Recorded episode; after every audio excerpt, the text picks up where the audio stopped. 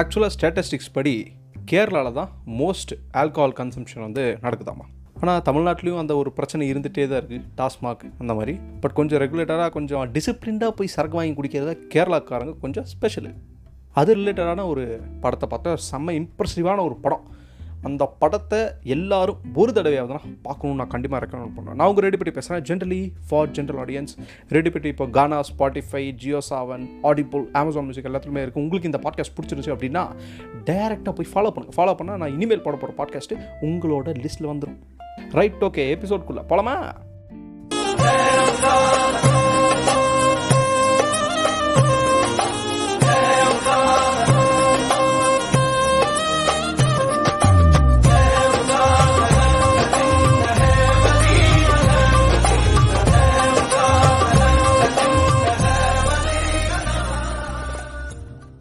இந்த படம் எனக்கு என்னோடய ஃப்ரெண்டு சொல்லி தான் கேள்விப்பட்டது. எனக்கு இந்த மாதிரி ஒரு படம் வந்ததே எனக்கு தெரியாது. ஜெயசூர்யான்னு சொல்லிட்டு மலையாளத்தில் ஒரு ஆக்டர் இருக்கார். அவரோட பொதுவான படம் அவர் மோஸ்ட்டாக பண்ணுற கேரக்டர்ஸ் எப்படி இருக்கும்னா கொஞ்சம் காமெடியான ஒரு கேரக்டர் இருக்கும். கொஞ்சம் த்ரில்லர் கேரக்டரும் இருக்கும். மற்ற இந்த படத்தோட டேரக்டர் மியூசிக் டைரக்டர் அதெல்லாம் நீங்கள் வந்து வெப்சைட்டில் தேடினீங்களா ஐ மீன் விக்கிபீடியாவில் தேடினீங்கனாலே உங்களுக்கு கிடச்சிடும் அதனால் அதை பற்றி பேசி டைம் வேஸ்ட் பண்ண விரும்பல.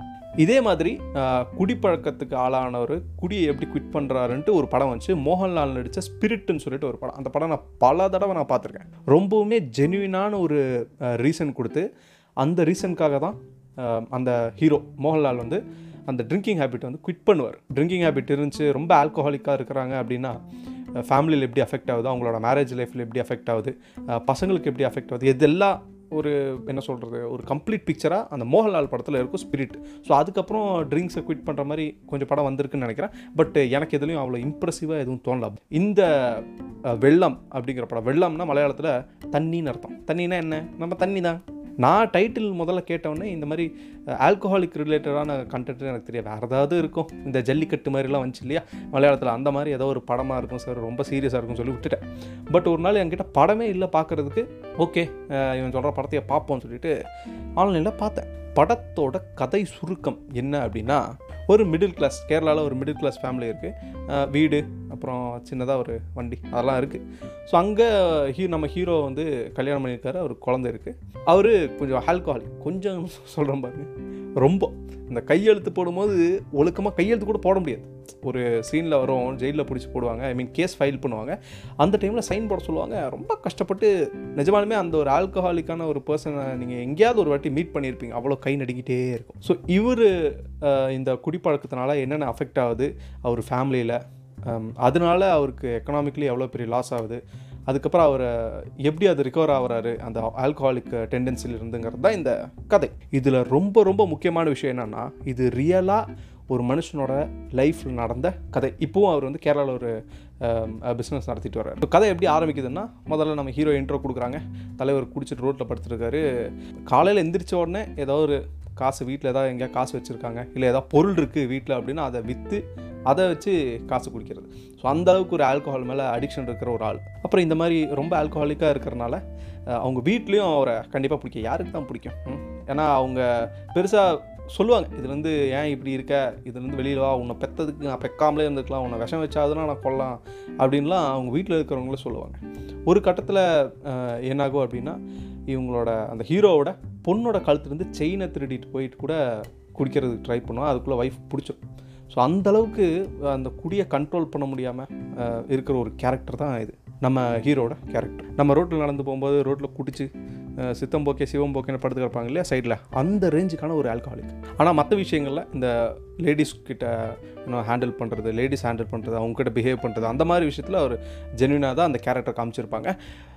எங்கெல்லாம் ஃபங்க்ஷன் நடக்குதோ தெரிஞ்சவங்க ஃபங்க்ஷனோ அங்கெல்லாம் போய் முன்னாடி நின்றுவார் எதனால? அக்கறைனால கிடையாது. அங்கே வந்து தண்ணி கிடைக்கும் அப்படின்னு சொல்லிட்டு வேலை செஞ்சுட்டு அங்கேயே தண்ணி அடித்து நல்லா ஜாலியாக என்ஜாய் பண்ணிட்டு இருப்பார். சூப்பர் சார் சார் சார் அவருக்கு ஓரளவுக்கு இந்த டைல்ஸு அந்த வேலையெல்லாம் ஓரளவுக்கு தெரியும். ஆனால் வேலைக்கு எங்கேயும் போக மாட்டான். இந்த மாதிரி விற்று விற்று குடிக்கிற வேலைக்கு எங்கேயா போனால் யாரும் ஒத்து யாரும் ஏற்றுக்கவும் மாட்டாங்க. அந்த மாதிரி ஒரு சுச்சுவேஷனில் மாட்டிகிட்டு இருப்பான். ஸோ ஒரு கட்டத்தில் டேர்னிங் பாயிண்ட்டு எங்கே வரும் அப்படின்னா அவனோட ஃப்ரெண்டு ஒருத்தன் வந்து குடினால் இறந்துடும் ஸோ அந்த இறந்த வீட்டில் ஒரு சம்பவம் நடக்கும். ஹீரோ போய் அதில் மூக்கு நடப்பார் அந்த டைமில் ஊரில் இருக்கிற எல்லாரும் ஃப்ரெண்ட்ஸு ஃபேமிலி எல்லாருமே இவர் வந்து வெறுத்து அடித்து துரத்திடுவாங்க. அந்த ஒரு பாயிண்டில் தான் ஹீரோக்கு இந்த ஆல்கோஹால் வந்து நான் விடணும்னு சொல்லிட்டு ஜென்யூனாகவே அவனுக்கு ஒரு தோணல் வந்து வரும்.